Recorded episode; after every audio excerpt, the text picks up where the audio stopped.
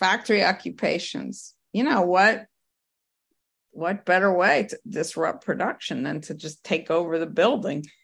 In the case of the Flint strike, it went on for a few months that they occupied those factories. That was not the only tactic, of course, but that was the most publicly visible one.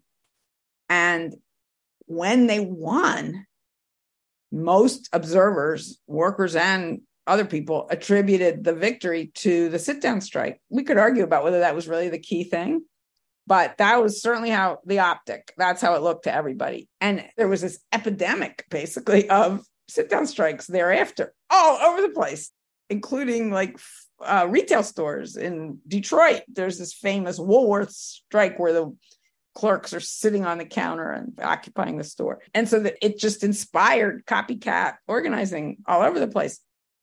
Why was it so inspiring? I mean, it's a pretty appealing idea if you're a, a worker who's treated terribly by your employer every day that you can just take over the whole enterprise and win rights by doing so.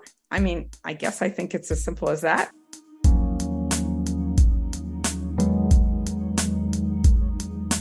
Welcome to Organize the Unorganized, a podcast from the Center for Work and Democracy at Arizona State University and Jacobin Magazine. My name is Benjamin Fong, I'm your host. And on this week's episode, we're going to cover three of the initial major victories of the CIO in rubber, auto, and steel. Now, if you tuned into last week's episode, you'll know that one of the key reasons behind the founding of the CIO was John L. Lewis's desire to organize steel. But the rank and file agitation at the time was in rubber and auto, and that is where the CIO knew it had to begin. President of the UAW from 1970 to 1977, Leonard Woodcock. Sit down in American history means Flint. But the sit down strike achievement belongs to all American workers. Akron rubber workers, for example, have the historic honor of winning the first sit down strikes during the 1936 37 period the law said that workers should have the right to bargain through unions of their choice. But the rubber companies, like the steel companies and the auto companies, defied the law. They fired people who dared to join the union. They hired professional spies and stool pigeons to break up unions. Goodyear cut the wages of its workers in November of 1935. And then, in February 1936, the company fired 137 union members without notice.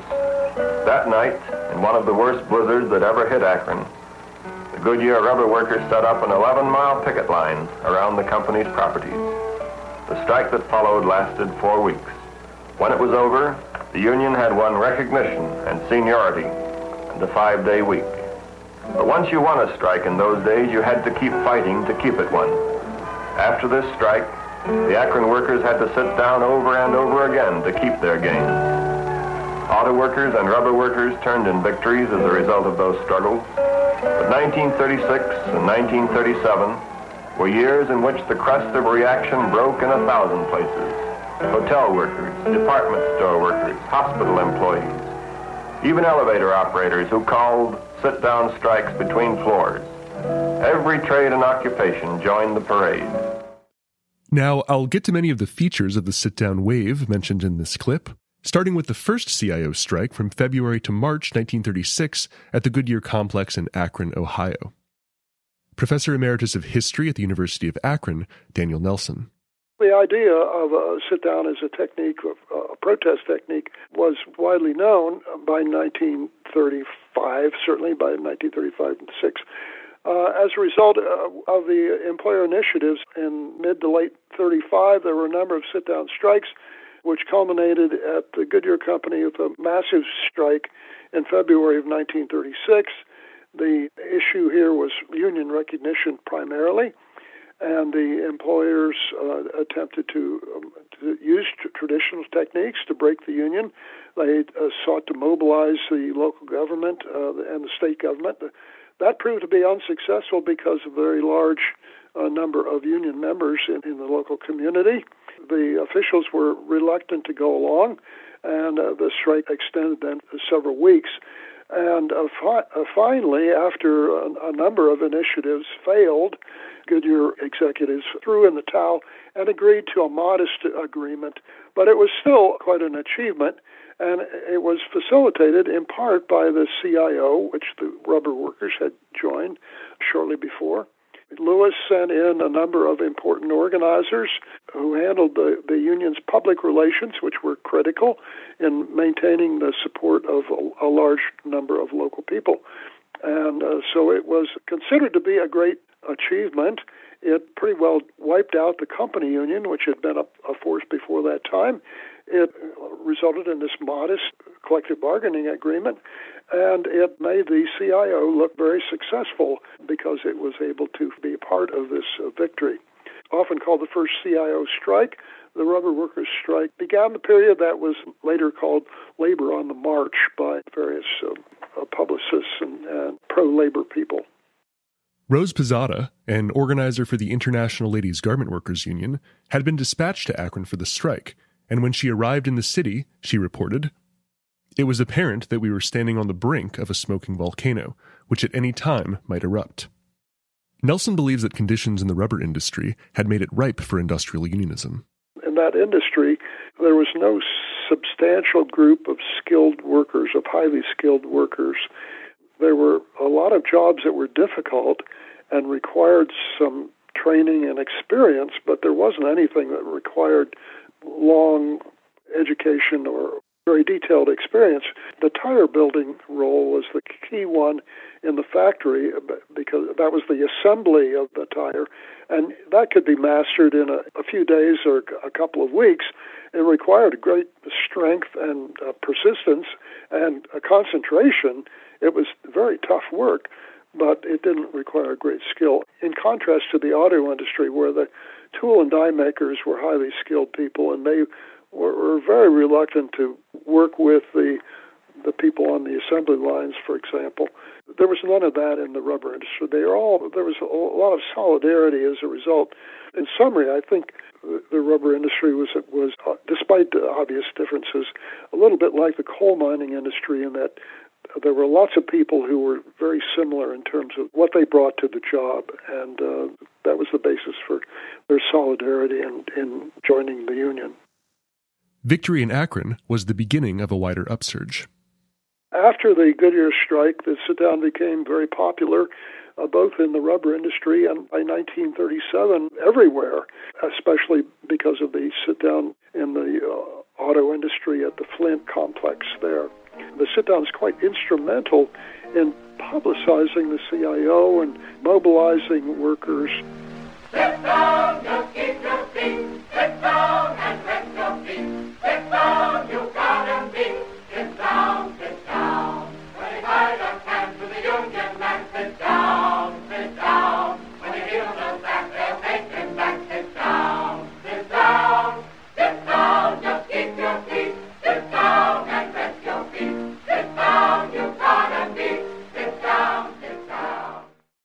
In December 1936, just before the General Motors strike in Flint, Michigan began, John L. Lewis gave the following radio address.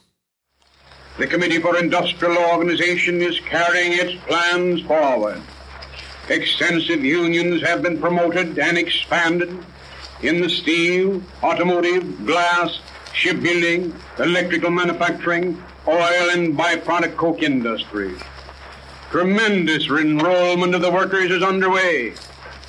Unabashed by employer opposition, they are joining the unions of their industries, literally by the thousands. The year 1936 has witnessed the beginning of this great movement in the mass production industry. The year 1937 will witness an unparalleled growth in the numerical strength of labor in the heretofore unorganized industries and the definite achievement of modern collective bargaining on a wide front where it heretofore has not existed. No event was more decisive in proving Lewis's predictions correct than the victory over General Motors in Flint, Michigan. Nelson Lichtenstein. General Motors was the model corporation and the largest corporation in the world and in the United States. It was both technologically, organizationally, at the cutting edge. It was the corporation that was studied at every business school for 50 years. You want to have a corporation? You want to be a successful businessman? Model yourself after General Motors. It was gigantic. It was in the industry's auto, which is, which was then really had the excitement of Silicon Valley. It was, you know, cutting edge. So the, the audacity of taking on General Motors uh, and getting them to come to the table was really something dramatic and important, and everyone knew it. They began in um, a few plants in Detroit, but the, the center of the of the sit down strike activity would be Flint, Michigan, which was where the General Motors had its most important plants. Then the moment came when history took a leap. On December 28, 1936, 6,000 Cleveland Fisher body workers walked off their jobs leaving 1,000 of their number sitting in to enforce their demand for good faith negotiations from General Motors. Workers sat down in Fleetwood and Cadillac in Detroit, at Guide Lamp in Anderson. And in Flint on December the 30th, the night shift workers were startled to see trucks backing up to the loading dock and men beginning to remove dies from that plant to other Fisher body plants. That started the Flint sit-down. The men decided they were not going to let their jobs be hauled away.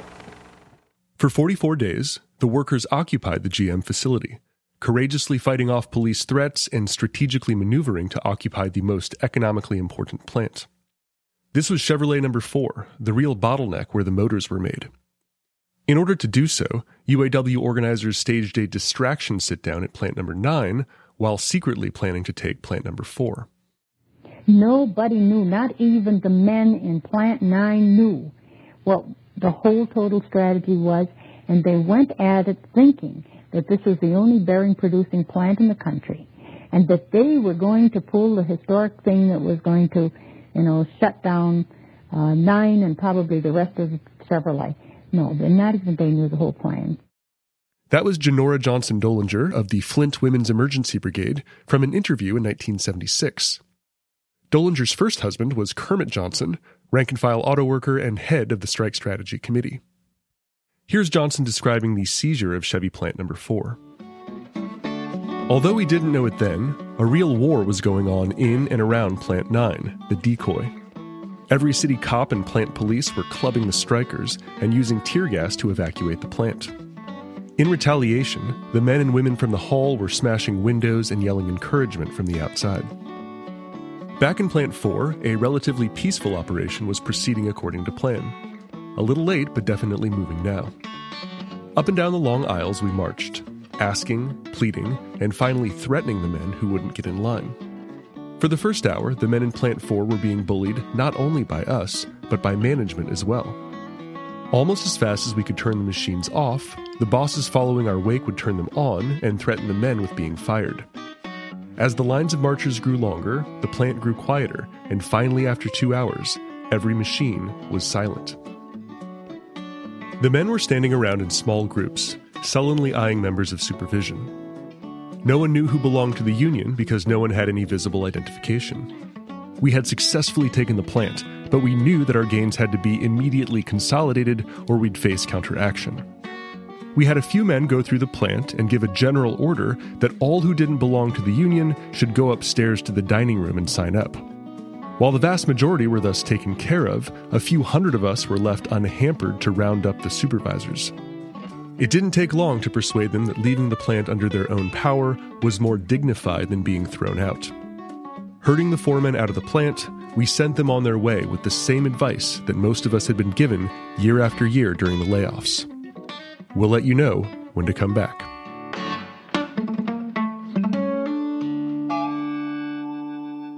Genora Johnson Dollinger described the scene outside and the heroic role of the Women's Emergency Brigade. we walked uh, down there, and even, until we got down there, they didn't know what was happening. And then, of course, it was quite obvious. And uh, they were throwing scabs out of the plant, and there was some fisticuffs going on, and they were trying to barricade, and they were separating people. It was a holy confusion. And at that juncture, Kermit and a couple of other guys at the main gate just yelled out, don't let anybody through that gate. We've got a hell of a mess or something. They told us, you know, several of them who recognized us women. And so we strung ourselves across the gate, and I sent one of the. Um, I knew by now that the plant police and everybody uh, was going to know what had happened, so I sent one of the women to call the brigade from the Pengelly building back down again. Uh, shortly after that, the police came marching down, and they uh, told us to aside we're going in, and that's when we stopped and we persuaded and we talked and we pleaded, and we were talking to the captain of the police and to the officers too, and we knew that we had a certain amount of appeal to them because they did have uncles or cousins or brothers working inside the plant. And and they'd been laid off and they'd been abused and the speed up was something that everybody in the city at working class origin knew about. The, finally they it dawned on them they they said verbally, Well we've got a job to do. This is our job. And uh aside, just stand aside and this is when they started pushing and then we linked arms and and stood across the gate. And then we just said, over our dead bodies who go in here. Over our dead bodies. The successful seizure of plant number four turned the strike decisively in the UAW's favor, and the top brass of the CIO knew it. And then, of course, John L. Lewis was carrying on his histrionics in favor of the Plant 4 Chevrolet workers because he knew what that meant to General Motors. Everybody by that time in the CIO knew this was the only motor plant for all of Chevrolet this we got him right, you know, in the guts. and um, John L. Lewis then was going into a marvelous stage, probably the best role he ever played. It was women that were fighting as the great strike came to be. The men were at the windows of a sit-down factory. Four and forty days for nothing, while the women walked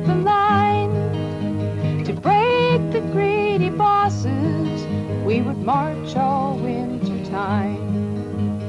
Join the CIO, come and join the CIO. Erik Loomis describes here the theory of the sit down as well as its reality. You have a pretty organized group of workers occupying General Motors facility. And by sitting down and staying in there, the idea at least was that a in some ways it it would show workers responsibility that they would do this but do this in a respectable way right? And so you know like drinking wasn't allowed and they were very clean. You know a lot of the early examples of the sit down strike kind of emphasize this respectability narrative. But you know also that it was an effective tactic it would prevent strike breakers. The problem with a traditional strike is that you would leave the factory and even if you had pickets around the factory, generally the courts were working on the side of the companies and so would basically force the allowance of strikebreakers into the factory. Right? So this is intended to prevent that. The idea, at least theoretically, being that a company would not want to destroy its own facility. However, it's worth noting that GM would have been happy to destroy its own facility. GM wanted the police to go in and kick those people out at any cost. And this is, I think, a, a key part of this broader story, right? The reason that it doesn't happen, because the Flint police force is completely bought and sold by GM, is that the workers of Michigan had elected a guy named Frank Murphy to be governor. And Murphy had campaigned on never betraying workers, that he would not use the police or the National Guard to break a, a strike and uh, he's close to FDR, you know, and is is a good, strong liberal governor. But nobody really knows how he's going to react to this. Um, in fact, he kind of has a panic attack as it all goes down. But in the end, uh, although GM is demanding that he call the National Guard, he refuses to do it. And it's really only after he refuses to call the National Guard that GM sits down and is like, "Okay, we give up." If you could, if unions can or labor can neutralize that government corporate alliance because you, you, can't really ever expect government to really be on the side of unions in, in the United States. Like that, that's really rare, right? But if you could just neutralize it so they don't call in the cops or the army, then it really changes the, the whole perspective. Nelson Lichtenstein also emphasized the salutary role of Governor Frank Murphy in the strike.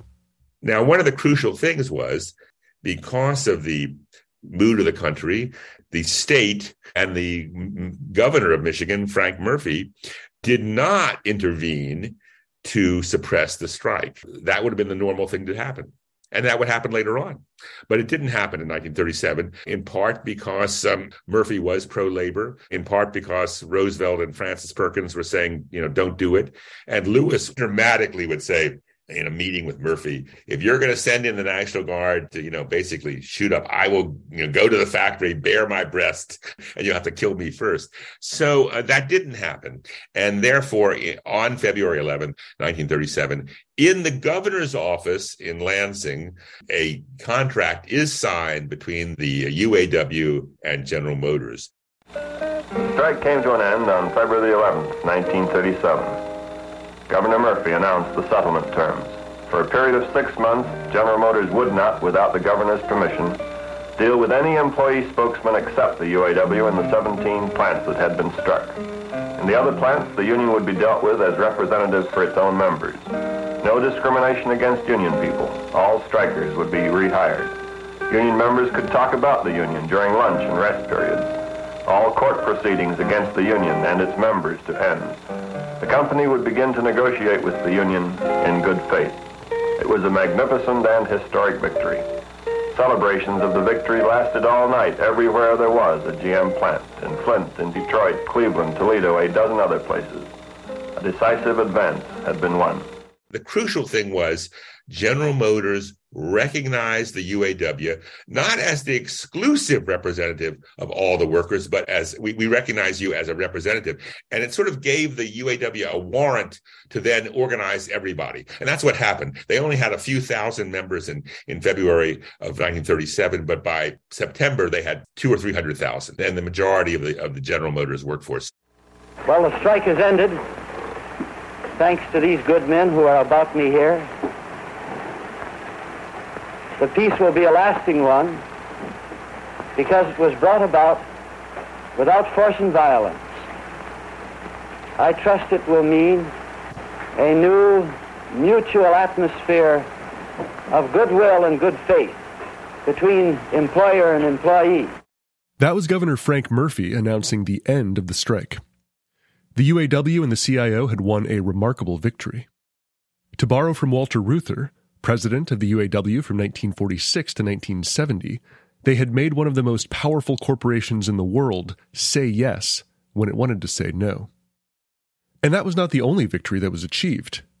In 1935, the Wagner Act was passed, making good on the promise of Section 7A of the National Industrial Recovery Act by guaranteeing the right of workers to organize and laying out mechanisms and protections for them to do so.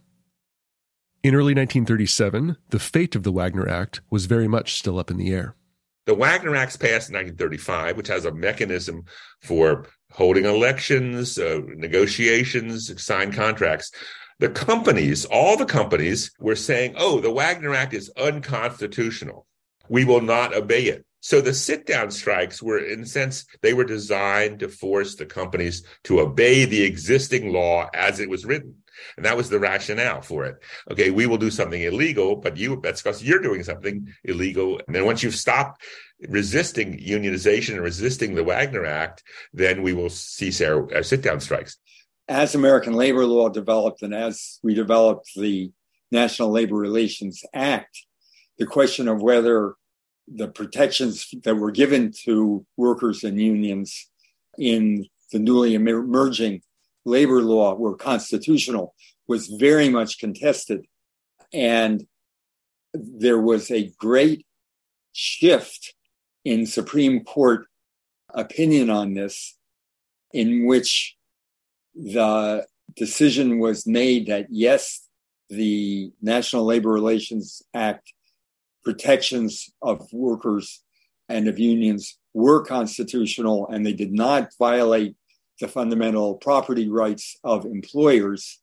And that radical shift in court opinion was made while the large auto plants in Michigan were occupied by the sit down strikers. And uh, they also, in another decision, ruled that sit down strikes were not legal, but they legalized the more orderly and conventional types of union organization. Was it because the plants were being occupied by their workers, and they had to do something to have a legitimate channel in order to prevent this uh, terrible threatening activity. You'd have to be able to read the minds of the justices. But to make a sudden change in a fundamental legal principle like that, you need some kind of explanation that uh, indicated that they had something that was in their minds that hadn't been in their minds before. One might see the Supreme Court decisions mentioned here by Jeremy Brecher as reflecting a broader employer mood in the country. Yes to collective bargaining, provided the industrial strife was contained. Steve Fraser. Some elements of corporate America want to stabilize the workplace. They really do. And they're prepared to recognize collective bargaining institutions if they can count on the leadership of those union institutions to discipline the workforce because a lot of these places become the site of constant turnover, strikes, wildcat strikes. It's very destabilizing for corporate America to live like that. On the other hand, they don't want to cede their authority over the shop floor, and, and they're very reluctant to do that. But to some degree, the CIO is aware of that. Hillman, for example, is acutely aware of that. The union was the most stabilizing force in the garment industry since the 1910s, really. It establishes stability in a workplace that had been highly unstable, full of pockets of workers who would walk out at a moment's notice. And, and then the sit down strike makes that even more imperative.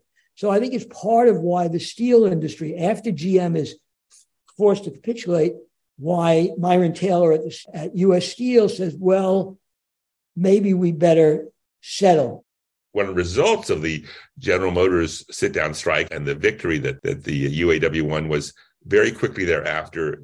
Myron Taylor, the head of U.S. Steel, and John O. Lewis have a famous luncheon at the Willard Hotel in D.C. And they basically agree, okay, the U.S. Steel will recognize the Steelworkers Organizing Committee with basically the, the, same on the same basis as UAW, not exclusive jurisdiction, but we recognize you as a representative and you have the right to organize in the plants. Fraser and Lichtenstein mention here the last big CIO victory I'm going to cover in this episode. The agreement between John L. Lewis and U.S. Steel President Myron Taylor to bring most of the U.S. steel workforce into the Steelworkers Organizing Committee, or the SWOC. Ahmed White. The SWOC was formed in 1936, uh, in the summer of 1936, with the idea of, of constituting a front by which it would organize basic steel and do so on an industrial basis. As the union set about trying to organize basic steel, it also had to wrestle with some basic tactical questions. How would it accomplish this? And that inevitably involved it with something else, and that is how to reckon with the great number of company unions that had been established in the industry beginning in the late 19 teens and, and extending into the 1930s and, and even increasing with the, the enactment of the National Industrial Recovery Act in 1933, which in, in, many ways seemed to favor the creation of these company unions. Well, they were there too, and they were not entirely empty shells. They had in some plants a fair degree of legitimacy and a, and a fair level of participation. They had to be reckoned with, but they also, I think, to CIO organizers, loomed as uh, maybe a convenient way to start in a lot of plants to build support. And so this strategy emerged of potentially capturing the company unions. Of, of, building membership within their structure and capturing them. They were also useful in a context where the organizers were bound to confront considerable repression in the form, first of all, of surveillance and espionage. Uh, well, one way to evade some of that was to work within the structure of these organizations. It might seem a little counterintuitive because being company unions, they tended to be subject to company controls. Nevertheless, uh, to do the things necessary to organize a union, an independent union, like the SWOC was attempting to do, require that the organizers do things that might more easily go unnoticed if they occurred within the structure of the company unions. One of the enduring uncertainties about this whole bid to organize basic steel is how much support did the SWOC have in, say, the first six to nine months of its effort to organize. The union meaning the SWOC and the CIO, boasted all the time about how successful they were, how, how many people they were signing up. But there are strong hints and points at which people within the, the SWOC or CIO structure acknowledge that uh, a lot of this was bluster. And a lot of the claims in new membership during this period were artifacts of propaganda, as some of the leadership freely describe things. So mm. there's some uncertainty about that. What there's not uncertainty about is that there were some substantial gains. This all unfolded alongside the chaotic and, and spectacular developments in automobiles, where, as many people know, on the second to last day of the year in 1936 in Flint, Michigan, began the great General Motors sit down strike that ended about six weeks later in a significant victory for the United Auto Workers and for the CIO. And there was later a, a victory and a, comparable victory at Chrysler.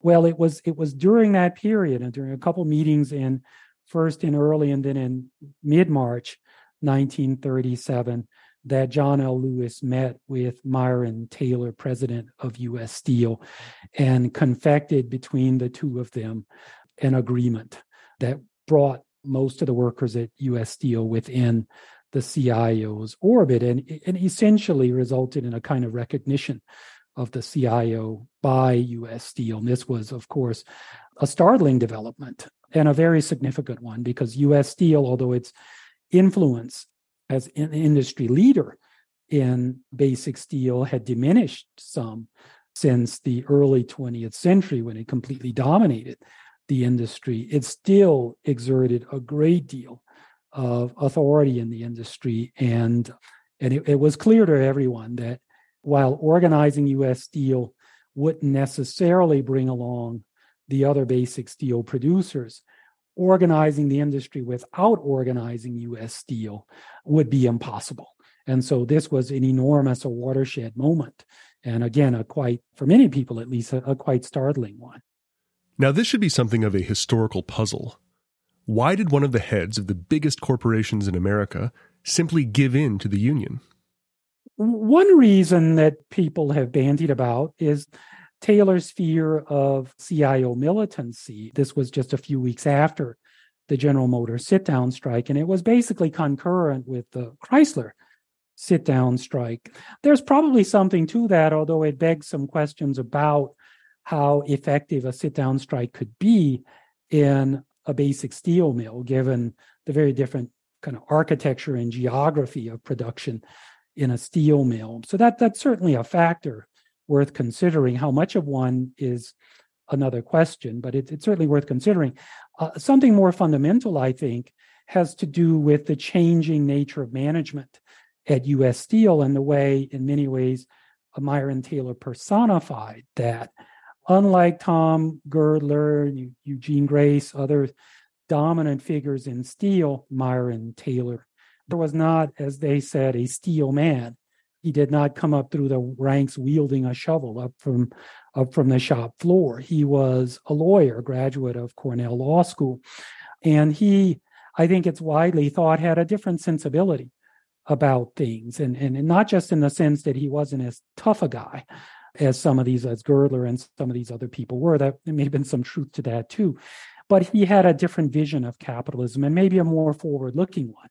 That he understood that what was in the offing with the New Deal was not the end of industrial capitalism. Far from it, it was a new phase, a new era in industrial capitalism, one in which it would profit the capitalist to be reasonable about things like organized labor. Now, that's just a brief summary of the agreement between U.S. Steel and the SWOC. I'm going to return to discuss steel organizing in more detail in episode 5. For the moment, it's worth noting just how differently the auto and steel campaigns were carried out.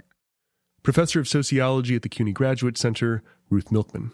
Everybody focuses on the UAW. You know, when I was in graduate school and writing a dissertation, and I thought I would study the UAW, the UE, and the United Steelworkers, who were the three biggest CIO unions, you know, at the peak during the war. And I ended up doing just the UAW and the UE. But one thing that was so striking was that there was nothing written about the steelworkers hardly relative to the others. Like nobody was interested. Labor history. There's like two books or something. Whereas the UAW, there are libraries about it. Why?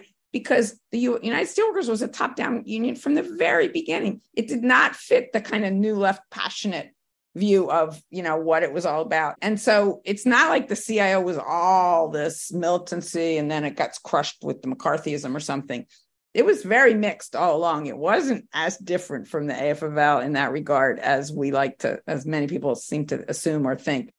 Indeed, while CIO leaders were looking to channel sit down militancy into union contracts, they were just as eager to contain the sit down wave. Daniel Nelson. Very quickly, uh, unions uh, wore out their welcome in terms of sit downs. And while the CIO people were very encouraged by the militancy that was reflected in the sit downs. They didn't like the sit downs as a union organizing technique. Too much power was in the hands of what they considered to be irresponsible shop floor groups. And so they were very wary of encouraging additional sit downs. In the case of the rubber industry, after 1936, and there were many, many sit downs in the year after the Goodyear strike, mostly at the Goodyear Company and mostly among these disgruntled uh, nighttime workers. And so the CIO began to work with the union leaders to thwart the, the sit down technique and to channel those energies into more conventional union activity. There were similar attempts to contain the sit down in the auto industry. Nelson Lichtenstein. After the, the General Motors they signed a contract in February. I mean, then, oh wow, this is great. So while in General Motors you might have had two or three thousand workers sitting down in the plants, so at Chrysler you had 25,000 who sat down. Now, Chrysler had also had a company union, again, which had empowered and, and brought into it a lot of kind of levels of, of workers who, who were later you know excluded in the union uh, like foreman and so chrysler had a very powerful union is is having a sit down strike in Detroit, like a, a month later than um, the General Motors. Well, Lewis told them, "Stop! You know, this is too much. You're going to get a contract. You got to stop this massive sit-down strike, which was really, really was taking over the company." And he used his whatever power he had to stop that radicalism. So there's no, there's no doubt about that. But he, his, his argument was, we have to cut a deal here, and and if we go too far, then there'll be a, a backlash. Now, from one angle, this is a straightforward repression of rank and file militancy. But from another, it's a recognition that the sit down tactic is a rather precarious one. Erik Loomis. That tactic got a ton of play, got a ton of attention. And you saw different different versions of this pop up very quickly. But it's worth noting that it's very, a very, very difficult tactic to pull off, actually. Um, and it, it's if we're going to talk about Flint, it's probably also worth a brief discussion of the failed attempt by a a newly forming union with the CIO called the United Chocolate Workers to use a sit down strike at its plant in Hershey, Pennsylvania, in, the big Hershey plant, um, which was a complete and unmitigated disaster. In part because they did not have the political support, in part because Hershey had uh, bought his milk off of local farmers. And so the local area was completely opposed to it versus the kind of solidarity culture you had in Flint. And after that, it's really rarely used. And so we're thinking about the sit down strike. We, we do need to understand that it, it has some pretty sharp limitations too. And in fact, the United Chocolate Workers never organized that plant. Um, and and truth be told, the Supreme Court simply you know declares the tactic unconstitutional in 1939. Right. So one of the reasons that you don't see it today is that it's outright illegal. Um, and so we're talking about sit down strikes in the present.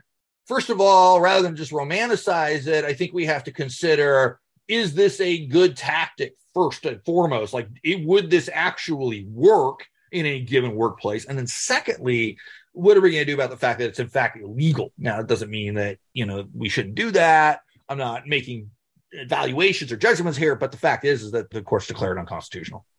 At root, the concern with the sit down was about private property and whether the public would accept an impingement upon its mythology. Steve Fraser and Erik Loomis. You're in a country which has enormous respect for private property. That's our culture. And you're occupying factories. You're taking over coal mines. You're stopping milk deliveries. You're, you're stopping evictions uh, from happening that's anger. I'd say that's alienation from the normal order of things, from the sanctity of private property to seize a factory and stop it from running. You know, this does not happen in America in a culture that has a kind of worshipful attitude about the inviolability of private property. People turned against the sit down strike in part because it felt like an attack on private property. We have to understand that, unions were not exactly popular among the American people as a whole. What you have here is uh, a lot of Americans who strongly believe in this mythology of private property, and that very much includes many union members and and and the labor movement itself, the leaders of the labor movement. And so, while say some CIO lawyers were sort of pushing a legal idea that people had a legal right to their job, that their job was a sort of property. Let's just say the American courts were not very welcoming to this. And, uh, you know, it really felt like for many Americans that this was a radical tactic that was perhaps communist. Okay, sometimes it was and sometimes it wasn't, but, um, but that really threatened like the core identity of an America that defended private property.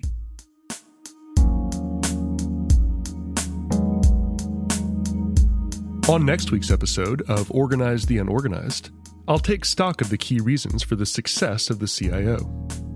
Why was this the moment when an upstart labor federation finally organized the basic industries? Thank you for joining me on this week's episode, devoted to the great victories of the sit down wave. I'll let Melvin Dubofsky close out with the larger significance of the moment. First half of 1937 there's a sense that labor is on the rise.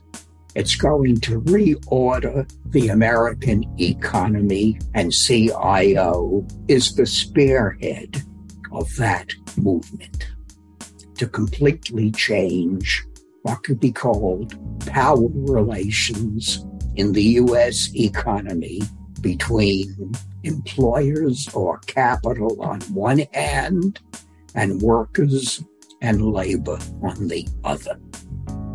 Or at least that's how it looks. And that's how the mainstream media perceived it. Uh, they thought that revolution might be on the way and it upset them. And so mainstream media tended to emphasize the turbulence and violence of the organizing. It scared them. And politically, within the Roosevelt administration and among members of Congress, you can see emerging fear about the labor uprising getting out of hand and threatening the structure and stability of the nation. That's how CIO looks early spring 1937. A radical, threatening labor organization.